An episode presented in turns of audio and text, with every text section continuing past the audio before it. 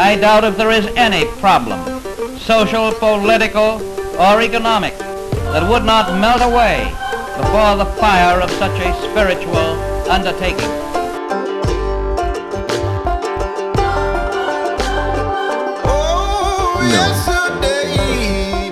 Wasn't it Chesterton said don't ask so many questions that your mind falls out? Uh, don't have such don't have uh, keep an open mind, but not so open that your brain falls out. I think There you go. So just when someone says, I'm just asking questions, bro, be like, Yeah. Yeah, a but fat, obese English guy said I shouldn't. And they'll be like, Yeah. Churchill? And be like, whatever. Yeah, exactly. um, Sure. um, so how are you doing, Peter, with the um the Dodgers, like a boy brand, band, like a Korean boy brand? Ugh, oh my gosh. Not even good at English. yeah, I'm I'm dying. Like over a band, it's a boy band being broken up. Man, too many beats. I I hate it because it was so much fun watching Cody Bellinger be a hero in LA. He had so many amazing plays, like sa- saving home runs like off the wall and like hitting home runs and bottom of the ninth. So it's going to be sad to see him go because he had a lot of good memories. But 17 year 17 not 17 year my gosh 17 million one year to the cubs he's not going to win a single thing. With the Cubs are going to suck. i'm surprised they're spending that much money i didn't So think am I, Cubs were ready because he was start- kind of honestly like he didn't have a great year last year. yeah Like he had, he was decent, but it wasn't like it, he's not in his prime anymore. no So they're spending a lot of money on him. yeah that was the thing with yelich is that everyone's like who's better yelich or bellinger and then they both kind of fell off the map Yep. like simultaneously Yeah. um i always kind of get annoyed listening to the brewers like the wall street not wall street journal uh, milwaukee journal sentinel podcast about this. There's one guy, I swear he clearly like has been covering the Brewers for I don't know how many years, but he still totally forgets that it's a small market team. right. He, just- he keeps on throwing out these like irrationally not going to happen in the Like, market. Getting And the Aaron other Judge. reporter, yeah, I mean, he didn't really. Well, he once joked about it, but there was like, he's like, so can't the Brewers just get a top ten free agent? I'm like, no, because they spent the top ten free agent money on Yelich for the next nine years, and Yep. like he's like, he was like, it just doesn't seem like there's just like a really impact bat, and they just don't want to add it. It's like. Because that impact bat dude is supposed to be Yelich, Yep. and he's at best and above average player right now. At, Yeah, that's at that, and so this is like Yep. He just always has these like ideas that he tosses out and the other reporter pulls him in. I'm just like, dude, like Well, I mean, it's just that the it's just what can't you print money? I'm just asking questions, you know? Like yeah, right. you know, Mark Attanasio, Judge. Yeah. I mean, just ask. Hey man, if the Fed if the Fed can just print money, why can't the Brewers just print money and go pay Yeah. go pick up Aaron Judge so he can hit home runs for you guys? I I, mean, I, I just I don't see the issue.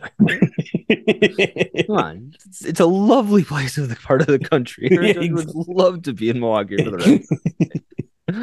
it's, no, it's not gonna. happen. Nothing is Milwaukee. No, I, I saw a blue check sports beat writer uh, announce that Judge had gotten signed by the or he got picked up by the Yo, Giants. I saw that. What was that? John, whatever Yeah. his name was. Yeah, like it hasn't happened yet, so maybe it will happen by the time we're done with this. But That's true. No, it was something like he said Aaron Judge is going to the Giants. And then it was the next tweet was like, just checked in. It's uh, the Giants are like, have no idea what I'm talking about. it's like, yeah, maybe you might want to check that out, dude, yeah, before you set New York City into like violent riots, right? And with, like the Bronx the just gets Bronx are burning. exactly. Like maybe you might have a fiduciary like responsibility yourself not to get sued by everyone in the Bronx. That's right. like, start, Hey man, if people like, can get fake, cars. people can get sued for fake news. I think uh, that, that Musk is counts. oh, surprise, console. Fake news right here. Yes. um, notice on your account, John Hyman. Heyman. um, You're getting money. but yeah, so that's about it on the baseball side. No, isn't Trea Turner's gone also? oh yeah, Sure, it's gonna be sad. It's okay. Party's over, but we'll we'll come back. It'll be it'll be. Is Ju- do you think Justin Turner's gonna come back? It's like 38. I was going to say he's pretty old. I I mean, even if he does come back, I, I don't know what his impact's going to be. Um, nah, they have to rebuild. They might have to. I don't know. I, I think they're going to have to start entering kind of into a rebuilding scenario, and they have to, I think, kind of think about their, um, their manager and just like think about what they do because I think they've gotten to a point where like they're good but not good enough to win a World Series anymore, Mhm. kind of thing where they they need to kind of like reevaluate how they can get over that hump again. Yeah. There was um I was listening to Jomboy Media, their podcast a little bit when I was biking this morning. Um, Yeah. And so the Phillies just are spending like what is it? It's gonna be like 20, 30 something. It's 11 years. So I'm bad at math. So it's gonna be like what 20 I don't know what's 23 times 11 plus 11. 23 plus 11 is 34. 34. So it's gonna be 2034 Yeah. by the time that deal's over. And it's like that's so far off in the distance. It's just like Yeah. screw it. Who cares? Who cares mm-hmm. what the Phillies look like in 20, you know, Right. 34. Um Who knows if he we'll made- be here in 2034? Yeah, I know exactly. What does it matter at this point? yeah. Um and he made the point that a really good part of a GM is actually convincing the owner to spend money. yes. And I was like, that's actually a really good point. That Yeah. one of the good things that good GM is going to be able to spend, get the guy to spend money, and the Brewers just aren't ever going to spend. Money. No. Money. We got that Midwest Milwaukee uh Yeah. Yep. Oh yeah.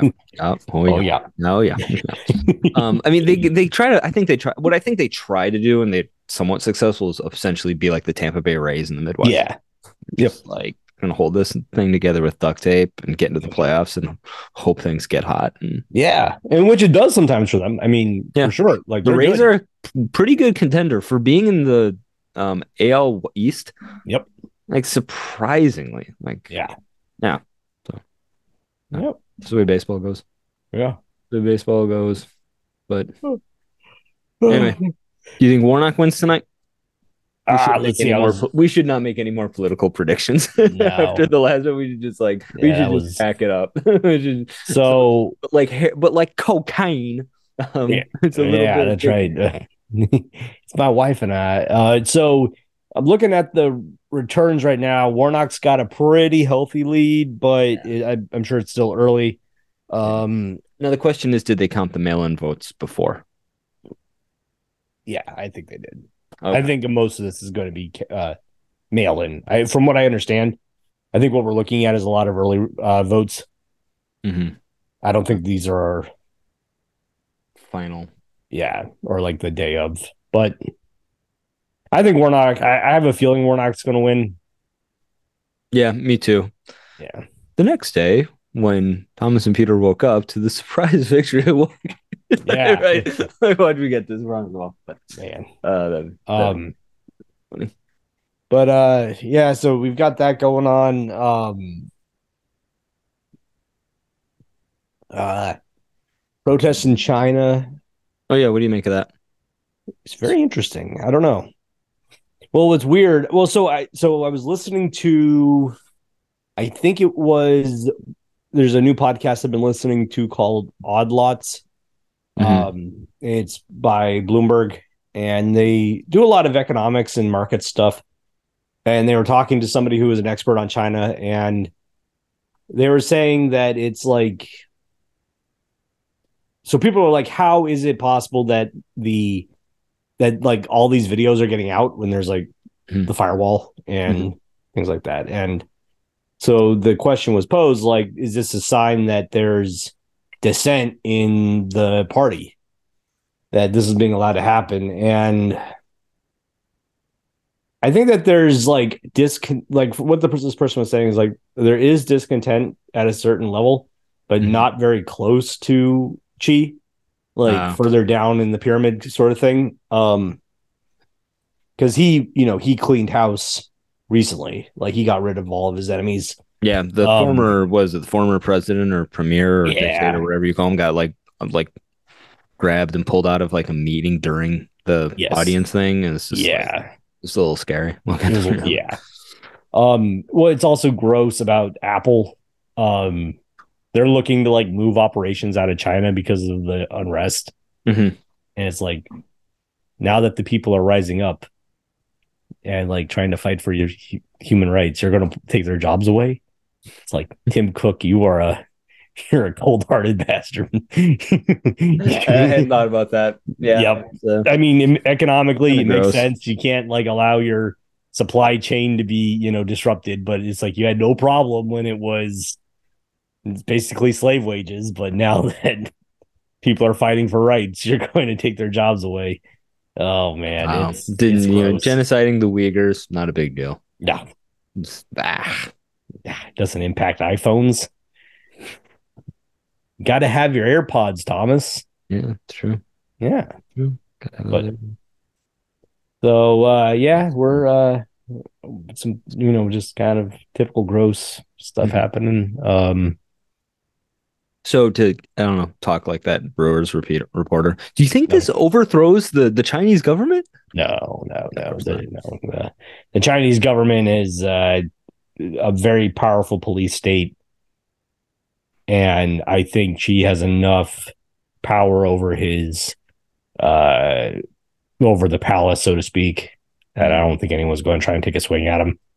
Um I think like in in Russia, the way that one way that this all ends with Ukraine is if Putin gets taken out Yeah. by somebody in the Kremlin. I could see that actually happening because that's what's happened in Russia before. And I think it's clear that they don't have as much control over what's going on as the Chinese do in their Mhm. their Did you hear this rumor that Putin fell down some steps and then shit himself? Yeah. Yeah. I heard that. I was just like, I, I saw that. I you know, it's all part of the the rumors that he's got like cancer.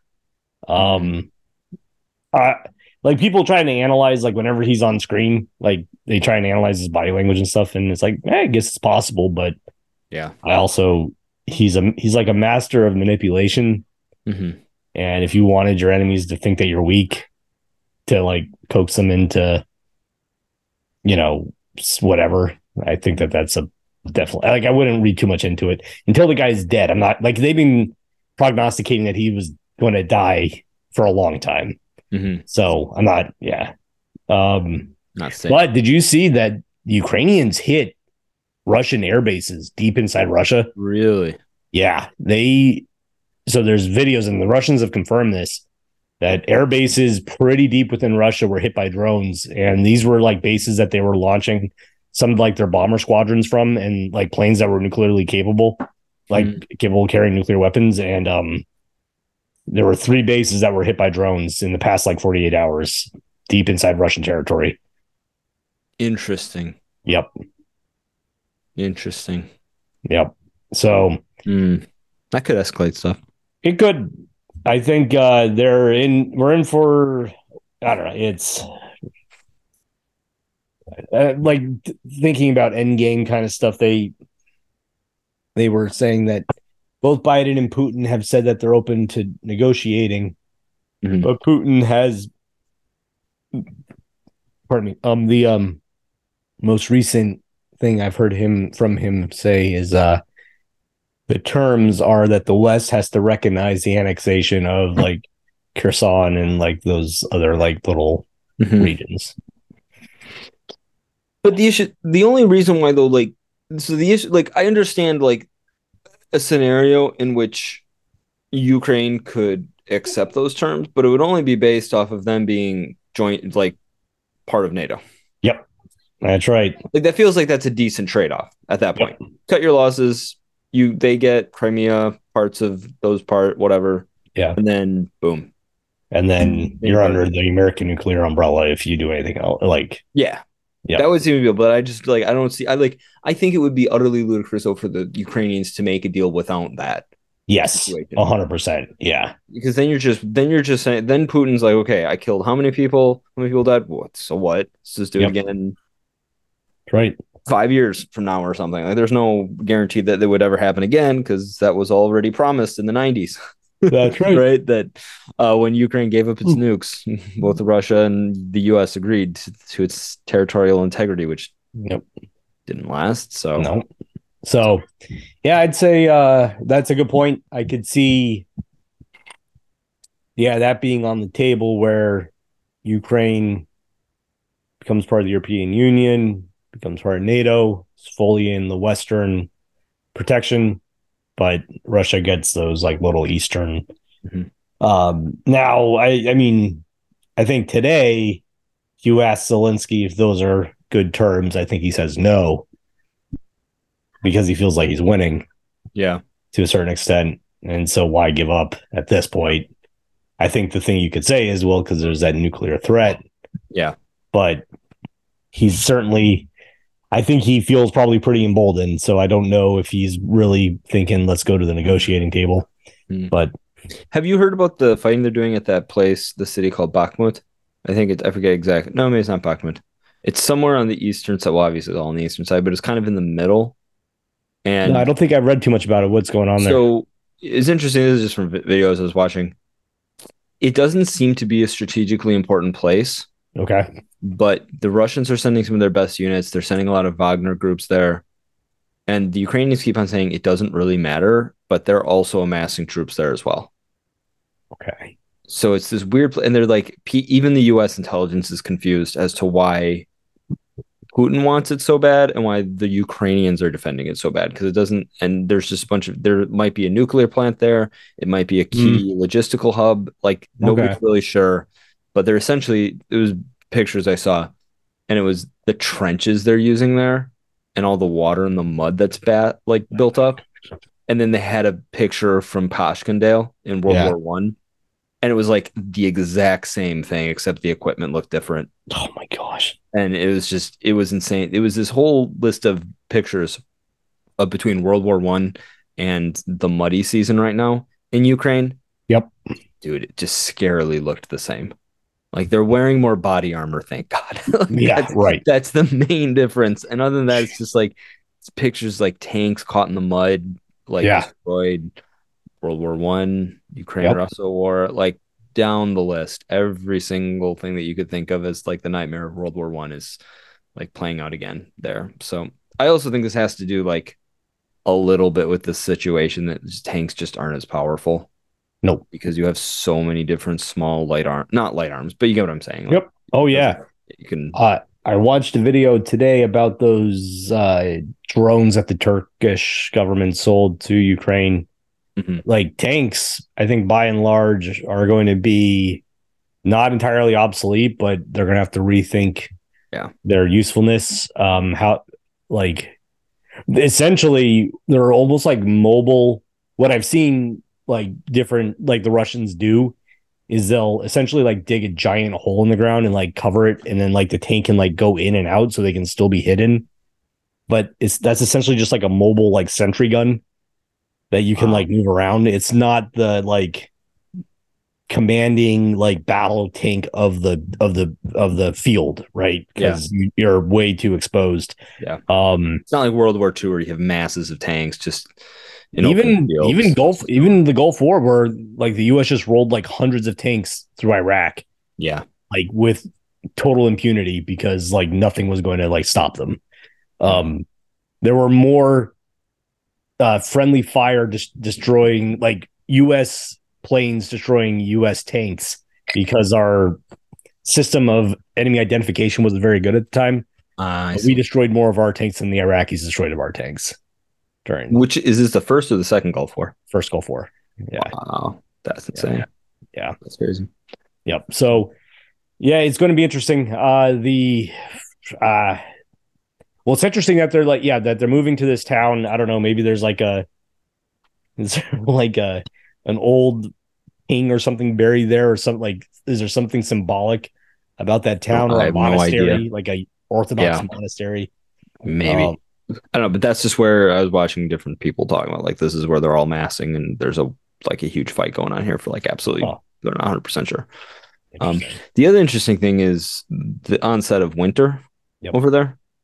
Um, one guy, and this is a guy who's more pro-Ukrainian, made the point that this is going to be devastating for Russia. And again, I do get a little bit sick and tired when you have like every single news articles popping up. It's just like, oh, the Russian income. And you're just like, okay, we get it, dude. Like, I don't, I don't like the Russian side on this either. But like, you're you're just kind of spiking the football a little too hard for my taste. Like, you're not Yeah. taking this seriously um and you're just overplaying you're, it feels propagandized is what i'm saying Um, but this guy made this really interesting point that everyone's talking about. Oh, winter Russians are going to do so much better in the winter because you know the Russian winter, haha, Napoleon, uh, the Germans in World War II. Not by the way, World War One. Like everyone Yeah. kind of forgets that. Not World War One. Right. Like the, the winter didn't jack in for the Russians in World War One. Nope. But the guy made the point of like Rush. It's going to be bad for Russia in the winter because you have a bunch of conscripts hanging around. They're freezing. They don't have a lot of good equipment. They don't have a lot of good winter clothing. Start up a fire, have a little fire going. Drone, how many? Oh yeah. Boom, easy target. Yep. Nail 'em. And I just was like, wow, that's that's going to get bad. Yep. And I think, you know, if you so for that reason you have a very, you know, conscript army, ill equipped. Um but the reason why the the winters were good for the Mhm. Russians during Napoleon and World War II is because they were defending. You Yeah. want to be on the defense, and I think you want to be on the defense in a winter Mm-hmm. because you have easy access to your supply lines.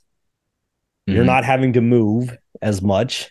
You can like the Russians, the Ukrainians are fine to dig in Mhm. because their their stuff's to their their homelands to their back, and as long as they keep the Russians in front of them, they're Mhm. doing fine. The longer Mhm. the Russians sit there and expend everything that all their money and food and all of that, the worse it is for them. So you don't want to be on the offensive and get bogged down. Yep. Um, And the other thing that this guy, the other point this guy made is that there's a lot of Russian veterans from World War II who said, uh, you know, like the typical typical one of um, Leningrad. You always get Yeah. Leningrad and Stalingrad mixed up, but Leningrad in the north, you know, St. Petersburg. Yep. And A lot of veterans made the point that if you weren't wearing American or British boots that they had like donated or yeah, or, or yeah, or given off, Yeah. if you didn't have those types of boots, you lost toes from hypothermia. Yep. So you can even still make the point that, like, Yeah. even in World War II, where this the stereotypical Russian winter helps them out, it probably also didn't in many Yeah. situations, and it was fortuitous that they had American and British supplies for that. So and yeah, I I think and to obviously, yeah, yeah, you can say the winter is not a good time to invade Russia, but beyond that, there were also many other factors at play in mhm. those, like the the the Nazi like obsession with Stalingrad. yeah, like that was really not too bright. And then like and looking letting the Italians protect your flanks.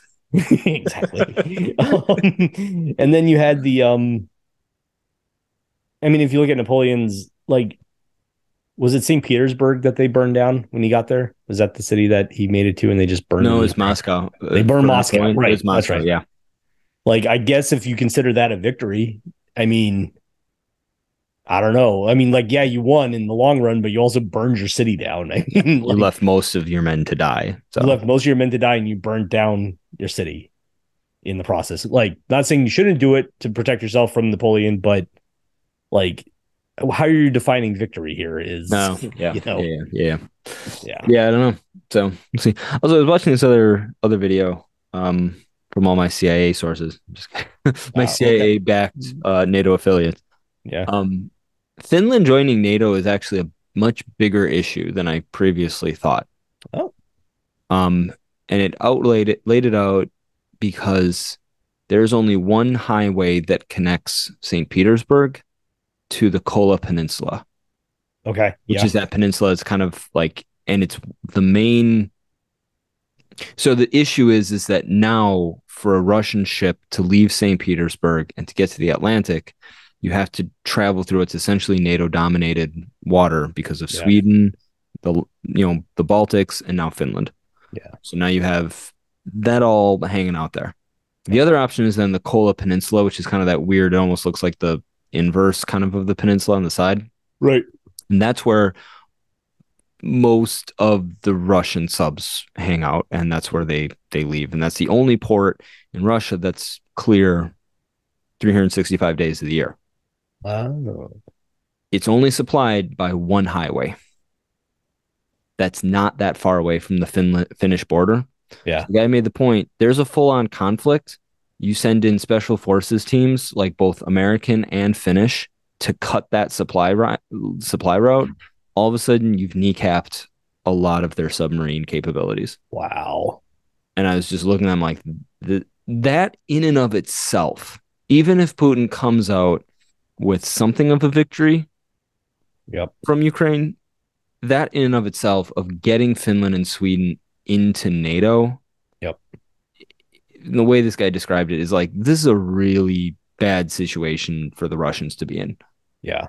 That both of those countries that are typically neutral now we're part of NATO. Now, the guy also did make the point that they might take a similar approach to the way um to the way Norway did. Oh, Norway. Yeah. Yeah, which is where Norway is, you know, one of the founding members of of of you know of NATO, and probably actually the only country at that time who really bordered the USSR, because there's Yeah. that little tiny strip of land up way north in the Arctic Circle where the only Mhm. thing passing through are like polar bears and Santa Yeah. Claus and Eskimos or something. And Eskimos would have been no, never mind. Whatever. A lot of cold, a lot of whatever. Yeah. A lot of ice. a lot of ice. Um, and the, the point was like because of that, like Norway was part of NATO, but it also didn't really station international troops there. Yep. It's part of NATO, but it was also they also were going to take care of themselves, kind of thing. yeah. And people have speculated that Sweden and Finland, which would make sense, are going to take a similar approach. So it's not like you're going to start having the Americans massing troops on the Finnish border just to like literally just to, for the sake of poking the bear. Like, come on, man. Yeah. Let's just Poke jo- build like the, a zoo, you know, in Delaware. There'd be a bear, we'd poke it. just build a giant marine base. Like We're moving everything from, you know, whatever. Yeah. Moving uh, training facilities here. Oh man. Um that is interesting. Now, what are your take? So you've seen that Turkey's been holding this up, right? The yeah.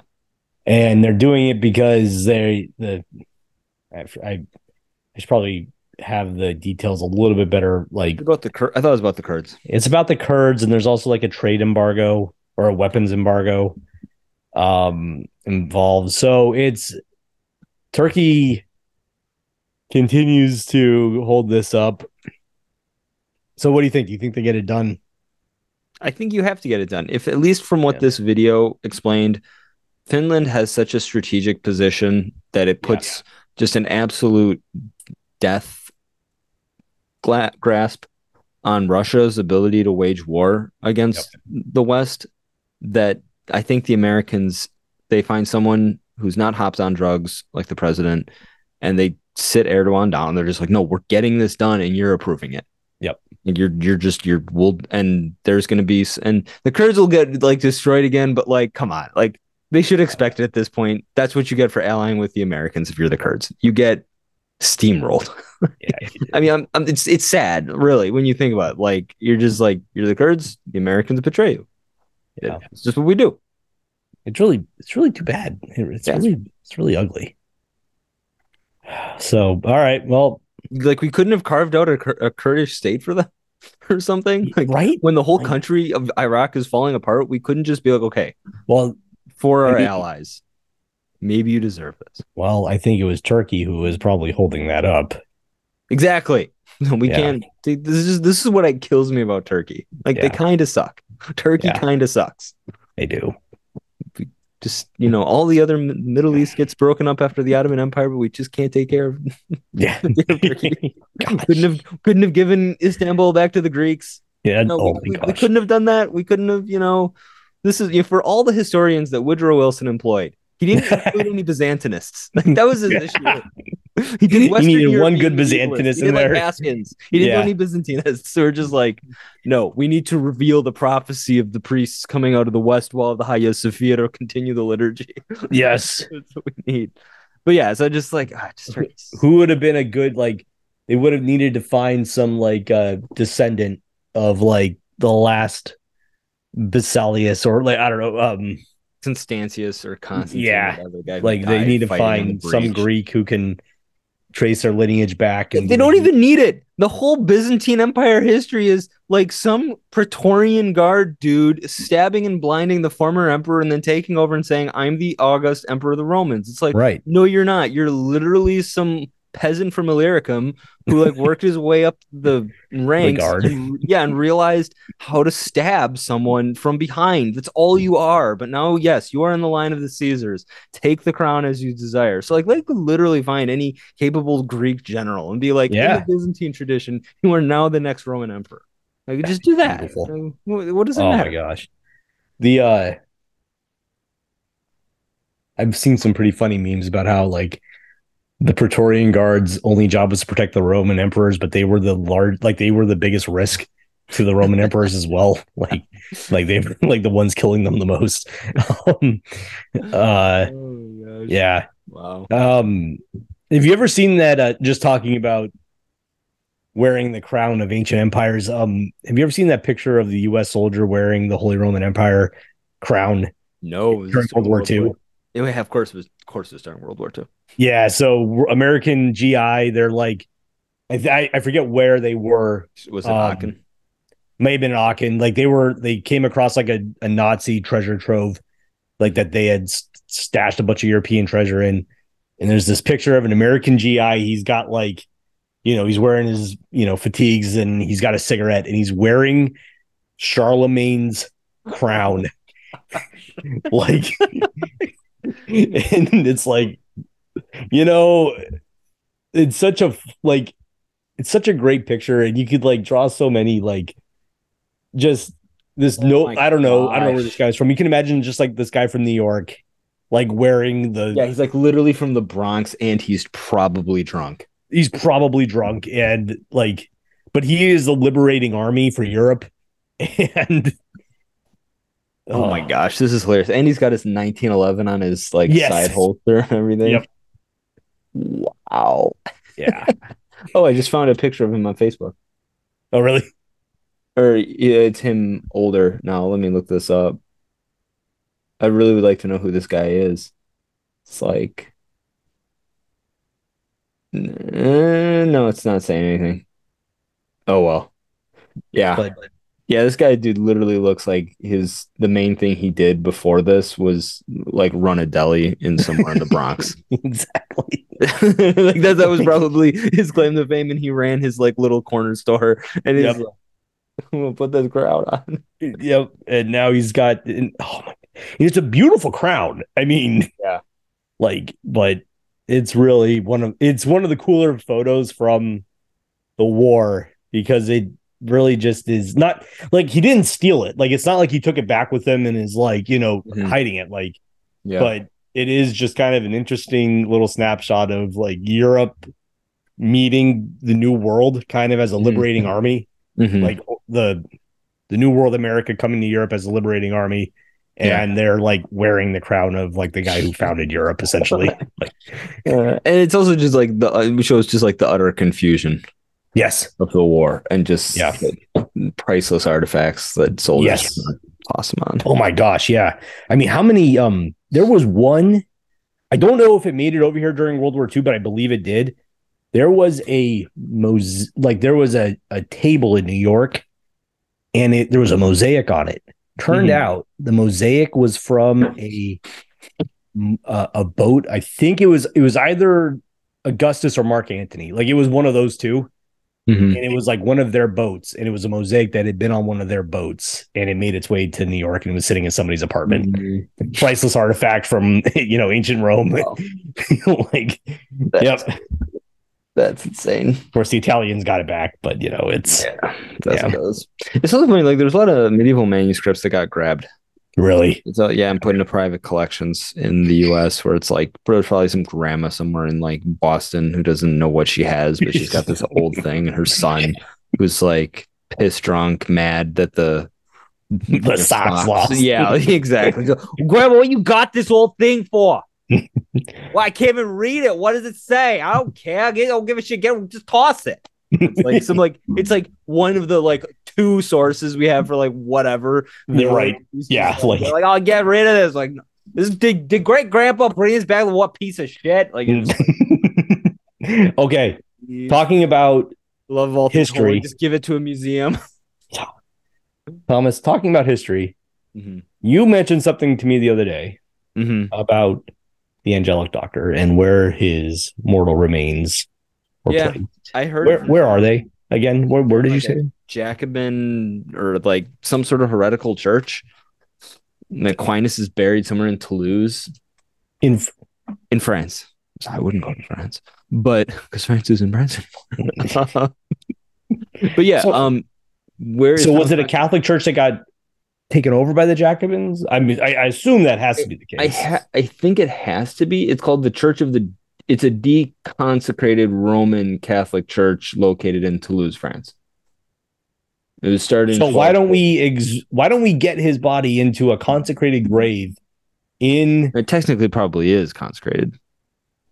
oh the grave is probably still I mean, probably. Yeah, Yeah. I would assume they would. They would probably consecrate it, but but how does the church allowed him to remain in kind of a nondescript French non-church? I don't know. No idea. No idea. I'm actually looking. It's a looking. this up Jesuit plot. It's an anti-Dominican. It's an anti- anti-Dominican the Franciscans and the Jesuits got together. yeah, they're like, no, we can't, we can't put this guy, we can't create a, a cathedral for him. So Okay, so it was a Dominican church, and following the French Oh, okay. Revolution in 1789, the Dominican order was banned, and the friars forced to leave. In 1804, the conventual complex, including the church, became the property of the city of Toulouse. And in 1810, the Emperor Napoleon uh, requisitioned the church and converted it into a barracks. Of course, that's what he did.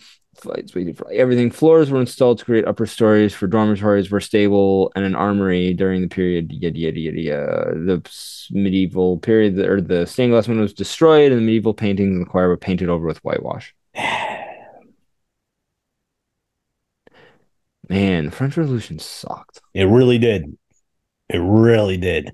Citizens who were appalled at the destruction succeeded in 1861 and con- were convinced the army to move to new barracks. The succeeding years, this, the building housed an exhibition of arts and industries, served as a yada yada yada yada yada yada. yada. Several periods of rest of restoration were undertaken in the 20th century. The floors were removed because they had divided the church up into different floors. Uh, they unblocked the windows in 1923, and between 1953 and 1963, the chapels were reconstructed, and they finally, yeah. So today, the building functions as a museum. So it's technically a museum now, owned by the French government. That's like You, know, you want to talk about reparations? yeah. like the, the legitimate question like can, can the dominicans have their church back you know Yeah. At you the know, very like- least, can like the like some can some Italian Dominicans like Yeah. bury him back in? I I, I am blinking on where he's where uh, aquino thomas Aquino, so he's from aquino Yeah. Can like some Dominicans southern in Aquino, france like southern italy i should say Yeah. he's one of your kind yeah southern italy yeah. They're my paisan. Um, exactly. It's like how did you hold yourself together to write something so structured dude? Like He was did- a unique man. like you're from southern italy. None of Yep. this makes sense. That's right. it's the miracle? Oh, the stories of him like writing multiple manuscripts at a time through his like scribes and yeah. or just lay he sometimes when he couldn't figure something out he'd lay on the ground yeah on like a cold stone ground and just lay on it and then like go into a trance and then finally figure it out. It's like it's not like I haven't not been there sometimes with the Right. dissertation. It's not like I've just been sitting there just like, what am I doing? Like, what am I doing? Like, what would this is the weird thing. Maybe we could talk about this a little bit. Wh- and this is a question I've had for a while. Where the heck does inspiration come from? Where the heck is it that sometimes you can stare at something for hours and nothing happens? Yep. And then out of the blue, something will click. So Yep. I'll give you an example. Reading like a medieval prophecy. I've stared at this prophecy a bunch of times. Maybe not like a billion times, but a, a few, many times. Yeah. Been like, okay, what's going on? Some of it's like the eagle will attack, will like make its nest in Cremona. And you're like, okay, that's Right. because Frederick II had his base of operations in Cremona. Right. And there's one where it's like, is like blood will be outpouring and it'll be done by the Spanish. okay And I haven't spent a whole lot of time thinking about it, but I always read like, what is the overflowing of blood because of the Spanish? Like, Yeah. what does this refer to here? And then it just clicked. Suddenly, I'm like, oh, it's it's got to be the Spanish Vespers, when the Aragonese kings come in and overthrow the French monarchs of southern Italy. right that's probably what it is. And then it talks about them killing Lombards who may or may not have been assigned with the French or something like that. Or Yep. maybe they're just making, or maybe the, the author's making a mistake and just using Lombard as a fill in for like Yep. Italians or something. It's like, I stared at that thing how many times? Yep. I didn't have any special knowledge other than just the general basic understanding of major events in the 13th century. How did it click sudden? Yeah. Where does inspiration come from? Tell me, Peter. Mm, That's a great question, Thomas. Yeah. Where does inspiration come from? Because the idea of asking the question, where does inspiration come from, actually just kind of randomly hit me. To, there's- Yeah. So I don't I don't have an answer um off the top of my head. Obviously I've experienced it, especially when it comes to like um in my in my work with business where you're like you have a problem and you're just kind of like sitting there.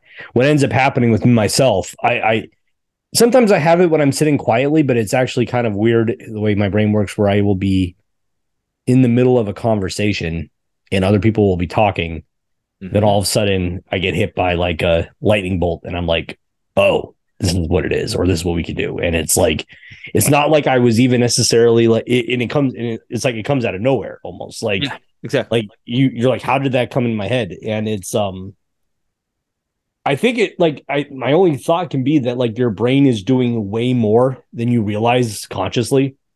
That like underneath the surface of what your stream of thought is, you're making millions of connections in your head like all the mm. time and are storing things away and like you are kind of almost like when you're in that moment of like laying on the floor thinking you're almost like walking through the maze of your mind Mm. and then you stumble upon a room that has the answer to it but it was always there because you learned about it Mm. but you it wasn't like in your current stream of like thought and then you got to it and then it's so that's kind of the way i envision it but Mhm.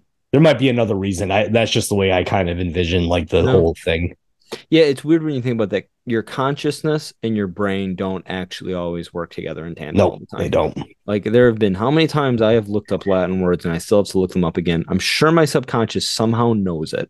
yes I'm sure my subconscious knows a lot of German words that I can't remember, a lot of Italian Yep. words that I can't remember, a lot of French words I can't remember. oh yeah. I know I've looked up some of these words before and it's like, I look it up again. Maybe it's just because I'm stupid. But it's like, why doesn't it's an interesting question. Then it gets into a question. Like I want to get my brother on who knows like a lot about this question about consciousness and how Yeah. it how thing how your brain interacts with it. And I keep on telling him, like, dude, you want to come on the podcast? He's like, I don't really know anything about it. Like all you're doing is reading like journal articles on neurological science, and you don't want to come on the podcast. And he's like, Right. I don't really know any of it. I'm just like some person does patents. I'm like.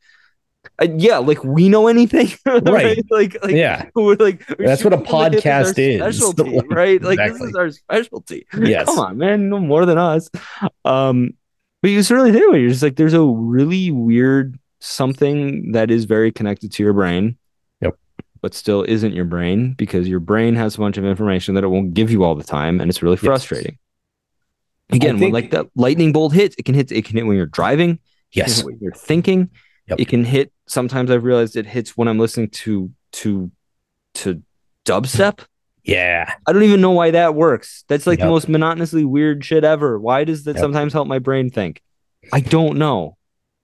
i Magic. it it see it feels like magic and i just think that the i I I remember um reading about the monks, the, the European monks, and their process for memorization. Mm-hmm. And they had a process. I'm going to butcher it, but I essentially, think I know what you're saying. So continue on, and I can. I, I If- go ahead. Yep. Essentially they had a process. And if you know what it was, I'd rather you kind of It's Like- so it's different Yeah. rooms. You create like a castle in your head, right. and you deposit the information that you read. Yeah. You deposit it in the different rooms. Right. And because you have a mental like building mapped out in your head, Yeah. that makes it easier, like as a almost as like a video game. Yeah. You go withdrawing into your mind, walking into it, Yeah. and accessing the information. And this is the weird thing I think. I really do think that like when people who like to come to technology is making us stupid and usually they just mean my like uncle posted something on facebook i don't Right. like like that's really what they mean but i Yeah. really think in some ways technology does make us a little bit dumber when it comes to remembering stuff Yes. there was one and it was you know apologize to women listening all one of them um heaven knows we don't get lis- women listening to this podcast Not too many. if you do Yeah. if you do thank you Yes. um there's one is a you know clearly misogynistic um phrase where Salimbene, this chronicler says so and so was an idiot because he read like a woman and he forgot what he had read at the beginning of the sentence before he ended it and so aside from the thing of like you know disparaging women and their ability to read it's an interesting thought of like how often do you exactly remember the beginning of the sentence when you start it Right. Yep. It just it seems like it's clearly speaking to a different way of remembering than we are when Yeah. we read because we kind of read i don't know maybe in some sort of like immersive m- method. Yeah. you just kind of like you get the vibe of everything that's going on. Like how many times you like i'll read a paragraph and be like what exactly was the paragraph let me look again. Okay cool. Now i got it. And i got a faint idea of what it was about. And it just doesn't seem like it's as good as it should be. It's like ah Salimbene to be like you read like a woman.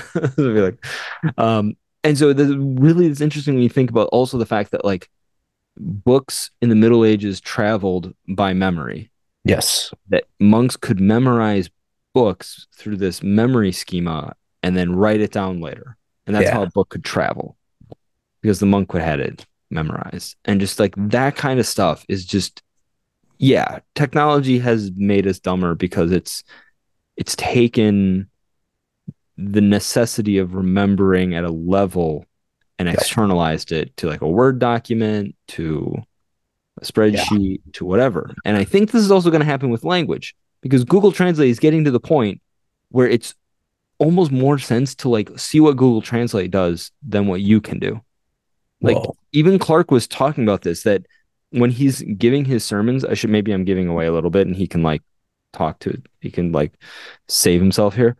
Um he's he says he puts a lot of his his sermons into Google Translate and it comes out really close and he gets another person to look at it and they make a few corrections and that's it. Along away he goes. Yep. For his sermons. And it's just like I mean, at this point, you also have with Google Translate where you can talk into it. Yep. And it will Yep. like translate and like spit it out again. Yeah. I mean, obviously, you want to be able to speak it. They say you don't have battery power, you don't have connection, etc. But it is interesting that, like, you know, we that might be the next area of knowledge that 100, 200 years from now, people are like the same way you don't memorize stuff as much as you do because you can just look it up and you can just save it.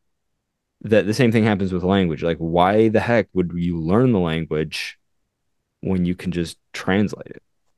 or at least become So- fluent in it. You might want still want to know the grammar of it and some of the basic structures of it. But yeah, I don't know. It's an interesting thought. does it feel like it's so interesting that this is where so we're moving to a spot where we are went from you know people some monks memorizing books Mm-hmm. and then most people not really being able to read them to a point where anybody can talk into a little microphone and translate it into almost any language in the world. Yeah, and but that person doesn't actually have internally more knowledge than the medieval man who i mean knowledge meaning skill at actually knowing how to translate. No, yeah. Mm-hmm. like it's just that they just have a tool that allows them to do it. You've externalized yeah. the, the necessary thought pattern. yeah Yeah. This is the, so this is the weird thing that I kind of blew some undergrads' minds a little bit when I was talking to them about the move from orality to textuality in like the 10th or 11th century is that Yeah. when you have an oral culture, you know, you you always think to yourself, you know, can't you just lie? Like if you're remembering where everyone's field is, can't you just lie? Can't you just say no, the stone for my field is here and not here?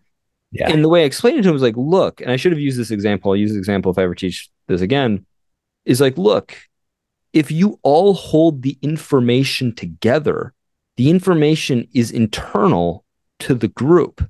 Yep. You all have a little bit of that information that you all share together. Right. If it's external on a document, that's really what can get fabricated. Yeah.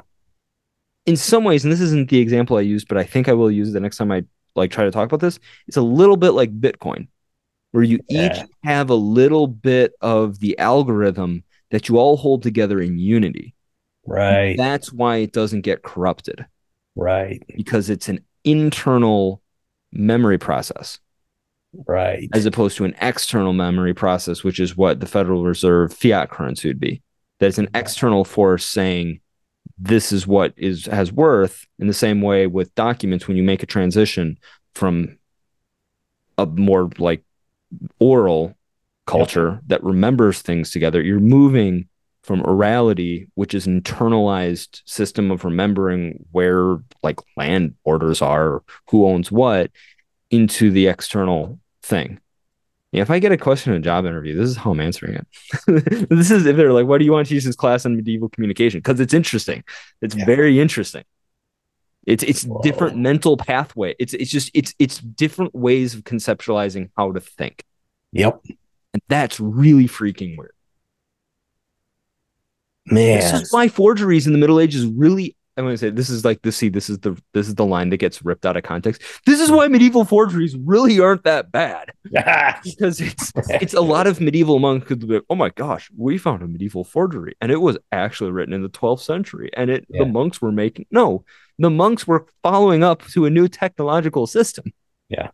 And because orality had always said that they own this part of land, but now everyone's writing it down, so they've got to forge it and say, you know, so and so gave, and they act out like it happened in the ninth century, the 8th Yeah. century, whenever it happened as Right. opposed to just saying this is an oral tradition we've had for a while. They try to really translate it. It's like it's like VCR to like like DVD or something. Yeah. That's Yeah. like.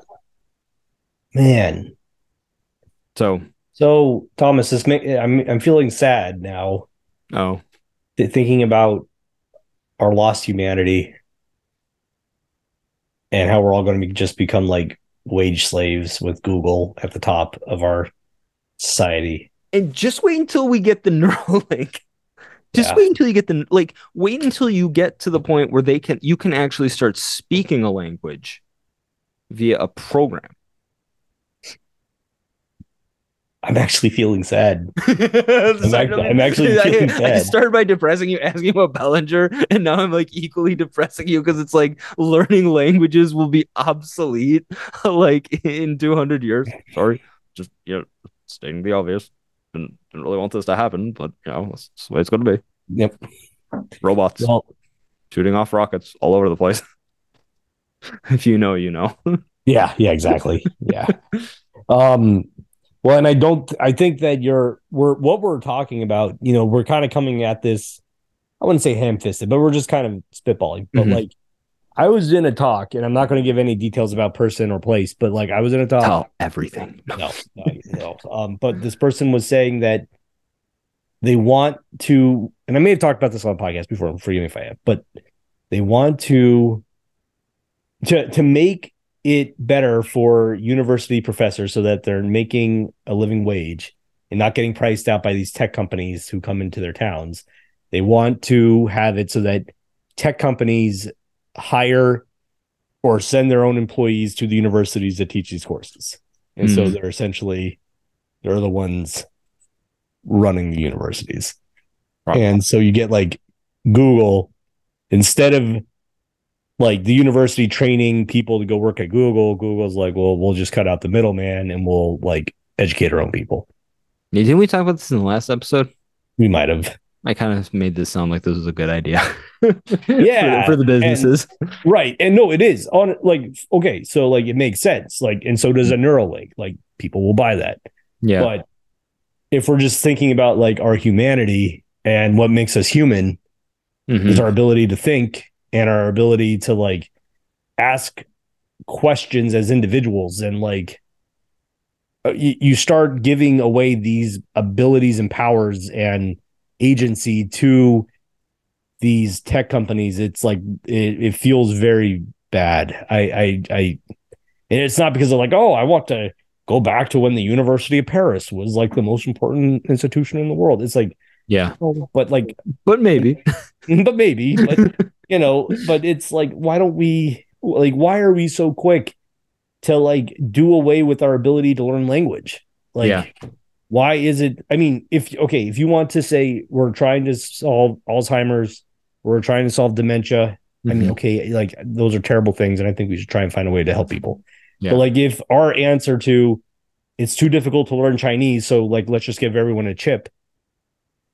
It like, well, Mhm. I come and take it is going to be my response. um, but wouldn't you also like like to be able to know Chinese? if I learn it on my own, Do you have time? no, but I don't. I don't want to learn it well that, enough that if I like, like if I don't have time to learn it through my own practice, I don't want to like. I don't care enough. Hmm. Like I have other things that I am learning through the you know through my own like mm-hmm. research and stuff, but like I'm I don't want to learn Chinese enough so or any language for that matter that enough that I'm going to give access to my brain to a tech company. I I mean my mm-hmm. my iPhone's bad enough. I'm not you're not putting a chip in my head. like, yeah, fair enough. I Well, you can hang out with the rest of the apes. I you know You fine. We'll all do mushrooms beyond you. the human cyborgs. oh gosh. I mean, does does do you not get freaked out as I do about like that stuff, or am I just kind of so I don't know. Like I don't want to call myself a Muskite, but like when you think about the fact when he makes the point that the phone, the smartphone is the smartphone is revolutionary, not necessarily because of its technology, but because it's mo- of its mobility. that Yeah, suddenly there's a ton of things you can do and you can compute and you can figure out right Yeah. there yeah. without as long as you have internet access all of a sudden boom you can like you have but is it an you or is it the in- phone? Like, are you becoming an extension of the phone, or are you still you? so like the question is i'm in italy right and i'm looking around and i don't know what the name of this sign is and i need to look it up real quick boom i look it up on my phone Right. Sure. Eh, I mean, you and so I'm not It- opposed to having. yeah maps. but you, you get what i'm saying like how that's an Yeah. interesting conundrum that you're already like like how many times do you check your phone during a day all the time. too many times, right? Like way too many times. And it's like it does kind of become an extension of you.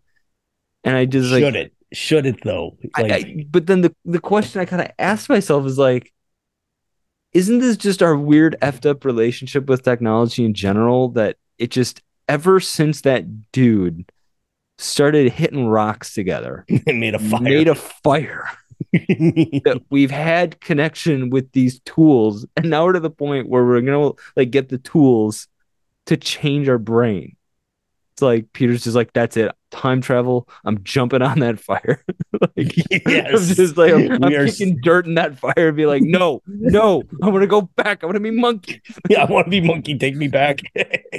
um, you know, like I, oh man, this is something. I'm so there's certain things. It's like, okay, if you were to tell me, Peter, you could go tomorrow. We're going to give you a free trip to the moon, and you're going to do it. I'd be like, hell yeah! Like I'm not opposed to technology. Like Yeah. I, I like humans creating things, but.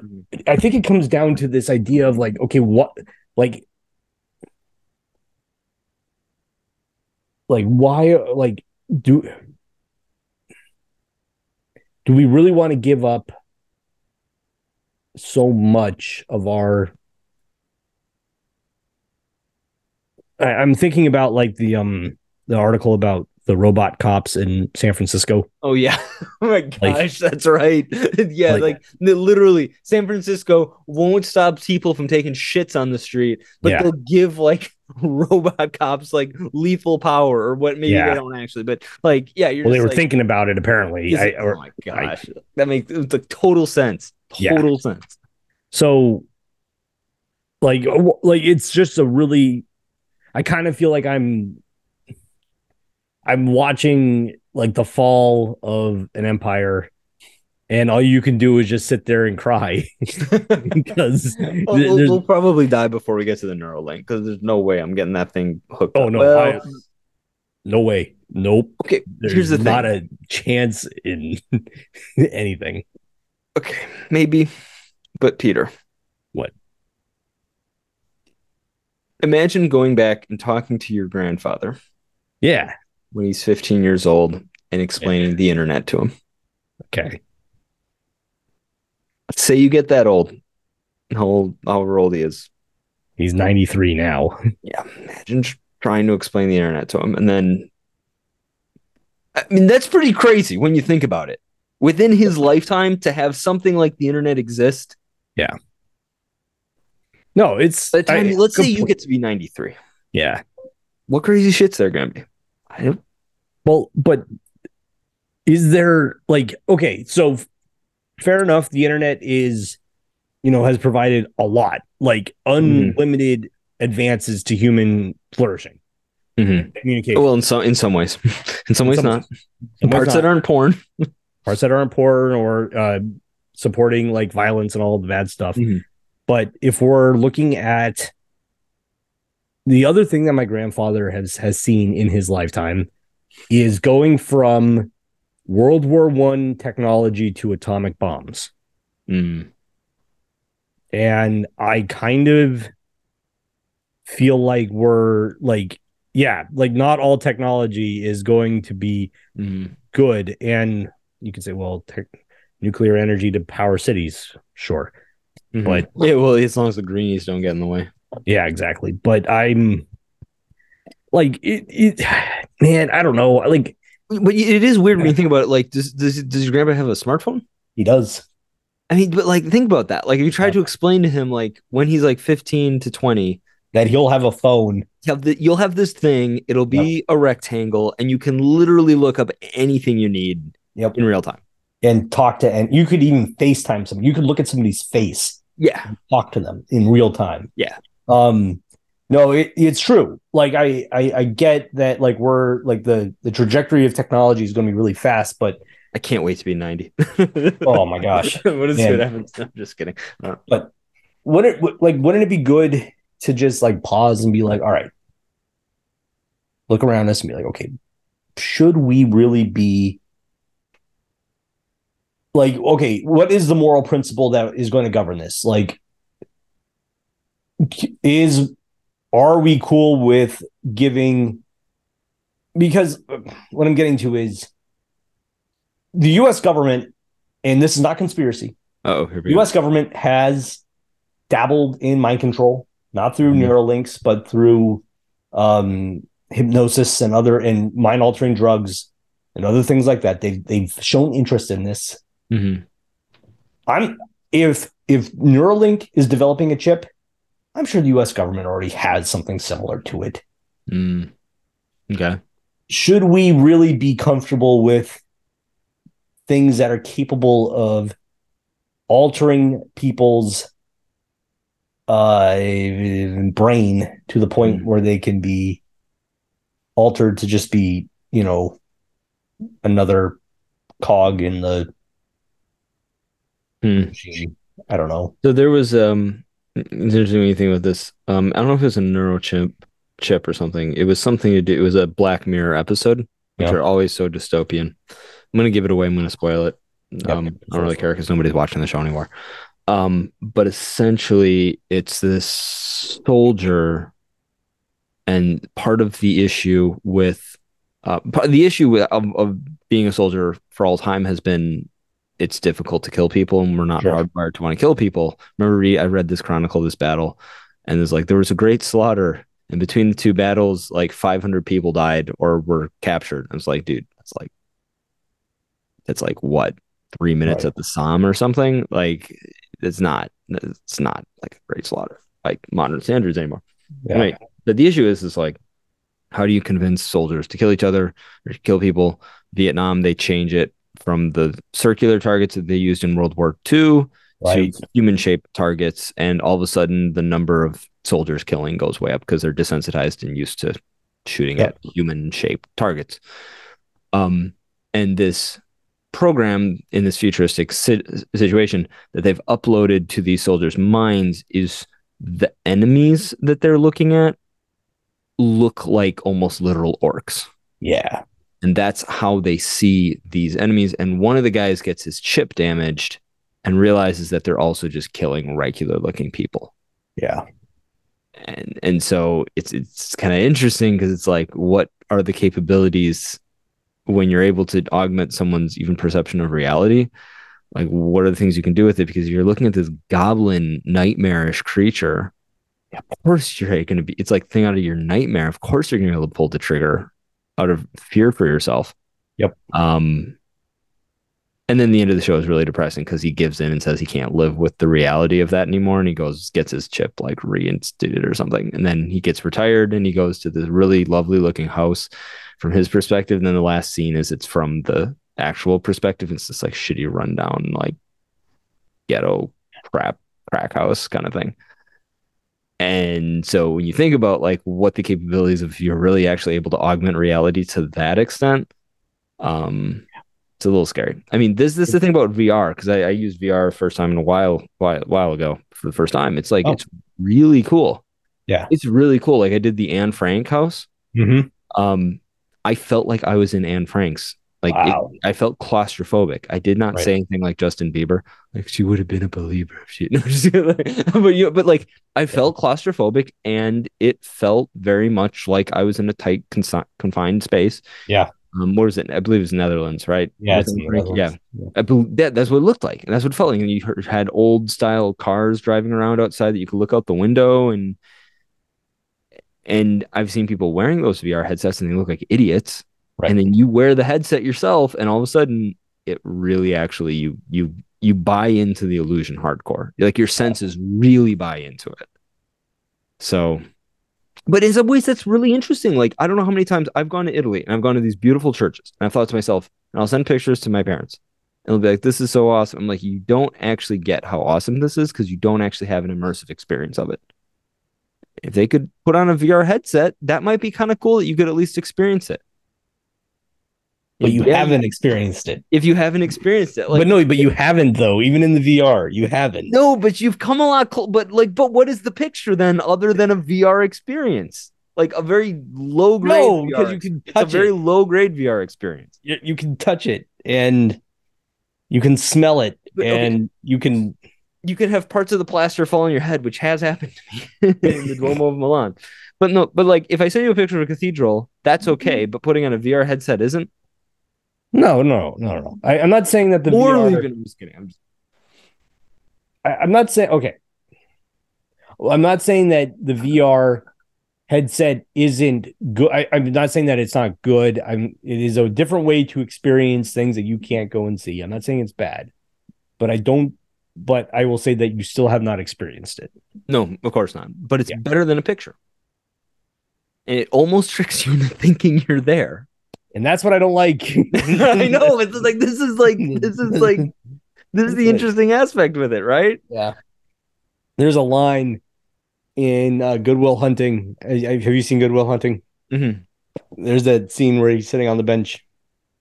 He's like, at, so Robin Williams' character is asking Matt Damon's character. It's like, I bet if I asked you about, uh, about uh, uh Michelangelo, you can give me every detail about the guy's life. You can tell me everything he's ever made, even this the rumors about his uh, homosexuality, but you can't tell me what it smells like inside the Sistine Chapel.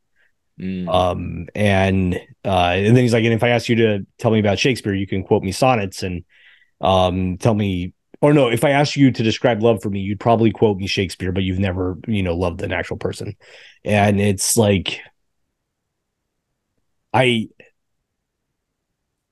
I don't know, Thomas. I feel like if I go, like, if I go outside and I see all the birds in my yard and I see the sun coming through the trees, I'm connected to a reality that is made up of atoms and I can and I can Mhm. interact with it in a way that is real and I'm interacting in a way with other humans and my when I die my bones go into that ground that I'm standing on. Good, you're not gonna be cremated. I don't intend to No. unless I die enough like unless I get vaporized I, I intend to I intend to be buried but like it's like you are disconnecting your like if we're I'm not talking about VR. Like I'm going to do a VR tour of the Sistine Chapel. Like I like that's Yeah. cool. It's it's gimmicky, but it's cool. Like I, I'm fine with that. But like if we're talking like what you're talking about with like, you know, where your where your people like the government is going to alter your vision of reality so that you're less likely to overthrow them. Mm. Yeah. I I, I like I I know I'm not saying something crazy here. I'm not alone in this, but like we can't open that door to them. Like, Yeah. Can't get the chip. No, Can't we get- can't take the chip.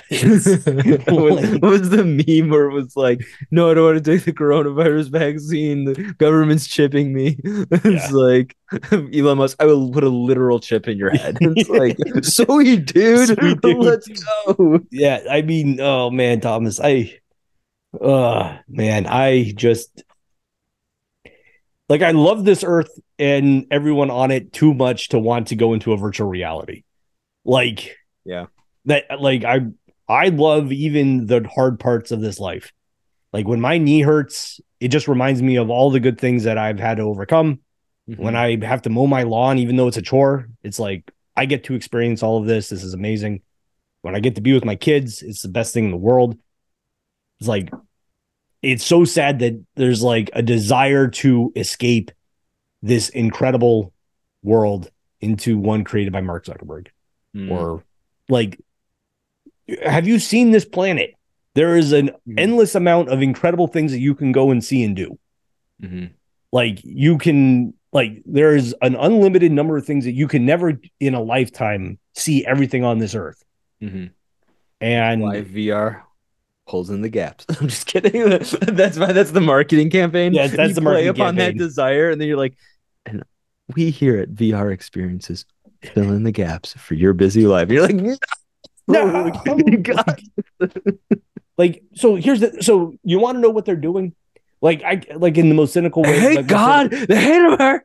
they they kind of do well no what they're do- so think about this so i th- what you said was actually kind of interesting because it's like a marketing thing Huh? so Maybe I go in the wrong line of Most- work. yeah you got everyone going to work and you know you don't have time to hop on a plane and go to rome you don't have time to you know go to australia you don't have time to like hike in moab Mhm. but if you have 30 minutes in the afternoon after you get back from your office go on a quick little thing and then you can feel like you did it Yeah. and you're not you don't have that feeling of adventure anymore because you've satisfied that need to go see something new Mm. and you're and you're being neutered Yeah. like i man i i just ah Yeah. it's And- And so, and I guess to go back to the language thing, like, would it be so much more easier if I had a pair of glasses that I put on and they could translate any language in front of me, like into English? That make my life a lot easier. sure yeah But there's parts about the language. There's like when you get really good at the language. Not that I say I will ever be at that point. Yeah. But there's there's nuance to the language and there's a flavor to the language that you only get when you actually like really understand it. Like there's modes of expression. Like because that's what the weird thing about language is. It's, it's many ways a mode of expression of existence. Yep. Um, because it's it shapes how you describe the thing. Like, I remember a Fr- French professor saying, like, you don't understand. Like, I see gender in different items. You know, I look at a chair and I think it's it's one gender. I look at the wall, I have another gender in my head, right? Because it has the gendered aspect to the language that we don't. Yep. Um. Yeah, we thought pronouns were bad. Imagine if your whole language is gendered. Like, I don't. Oh, like, oh my gosh, guys! Like, this is yeah this is like changing the thing. But like, um, I don't know. There's like so much of reality is based upon how you describe it. I'm not going to go full social construct on this, but there's definitely an element where the description of it forms the understanding and so on and so forth. And that if you continue to say things in a certain way, that ends up creating a reality that you want it to mirror. So this is one of the things that conservatives do an awful job of is conservatives always just react to new language changes and they don't actually spearhead their own Ah. that's that's the main i think that's one of the main reasons why the the right continues to lag is they do not form languages they do not form the language as they see fit. They only repeat things that the left says so the left calls them racists and what do the right say?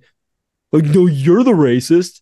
Right. right it's like yeah there may be instances where it's like you're like discriminating against chinese people because of your racial quotas or something at harvard. Yeah.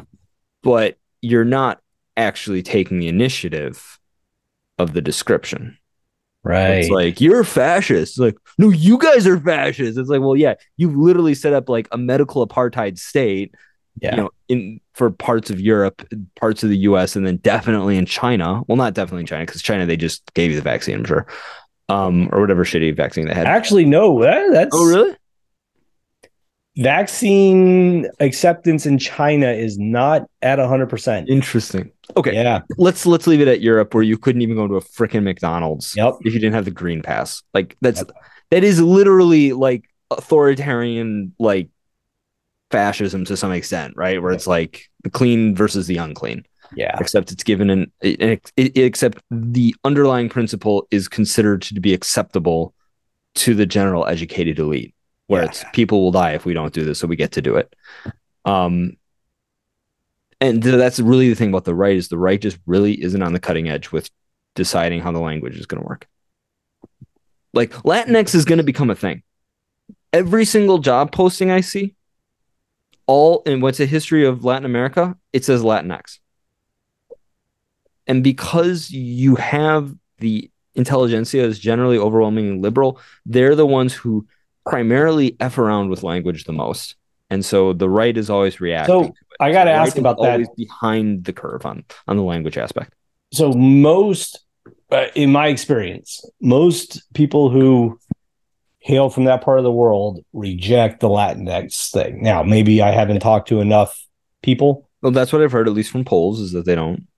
So, you, even with that being the case, do you think it's still Yes. catches on as Yes, like because you just say it enough at the highest levels. You have enough Hispanics who start making money and start going to college. Uh, that's how it's referred to, and lo and behold, that's how it ends up. Yeah, I, I how is think that not colonial? How is that not like the most gross colonial like I mean, again, never underestimate the ability for some academics to not be self-aware. I've mentioned this at least two or three times on the podcast, but it bears repeating. Yeah. Where it was a really good book, "The World and a Small Place in Africa," and it's about Gambia. It's a little country that's being eaten by Senegal. Yeah. this woman does a really good job of integrating this one tiny little country into global markets, into global colonial. Perfect. It's great. You understand, like when Carter changes, like something about peanuts it changes things in Gambia because Gambia had imported peanuts and they made that their cash crop, and that causes this recession, and this president loses, and blah blah blah. blah. Like you're like, wow, this is really great. And then by the end, she's just like, yeah, they don't accept condoms and contraceptives enough here, and they have way too much traditional understanding of gender roles. And you're literally like, dude, that is literally colonialism. That's literally like we changed it from the white man's burden to the white woman's burden, right? To the, the Planned Parenthood burden kind of thing. It's like, how is this not colonialism? You, you literally were complaining about colonialism nine chapters out of 10. And then Yeah. the 10, you went full Cecil Rhodes. Okay. Yeah. Like, uh, turn around. You're just like, yeah, they need to wear more rubbers. They don't want to, but they need to do it. It's like, dude, that's literally colonialism, my dude. Hate to break it to you. yeah But yeah, you're just like, yeah, that's colonialism. and uh specifically with language it's the grossest uh, we've talked about language a lot on this podcast and it'd be interesting to you know maybe do a series with like linguists or something but like we've talked about how you know when we've when you cha- when you force a group of people to change the language oh, that's one of the quickest ways for them to lose their cultural identity and you know we've talked about like if you were to be able to speak to your great grandparents in german or in whatever language they spoke Mhm. they would probably describe the world in german in a way that's probably a little bit different than the way you understand the world Mm, sure. because like you said like you're like the way you talk the language you use is kind of a social construct for your way of describing the world and the german language is a very specific way of talking i mean it's it, and so when that when that got lost on their descendants their way of viewing the world Yeah. was taken away Sure. Yeah. It's it's a weird, yeah. It's a very weird and, and the other thing is the other thing is we also don't quite realize how what English allows us to do because we're we're native speakers, or at least I Yeah. claim to be a native speaker. Right. you know, like Yeah. as I fumble it. Um, and it's interesting. You don't think about like what, how this like how this shapes our world when we are native speakers. Yeah. Um, you know, if you look at different languages, you can kind of pick out weird ways of expression that you can't do in English very well. Yep.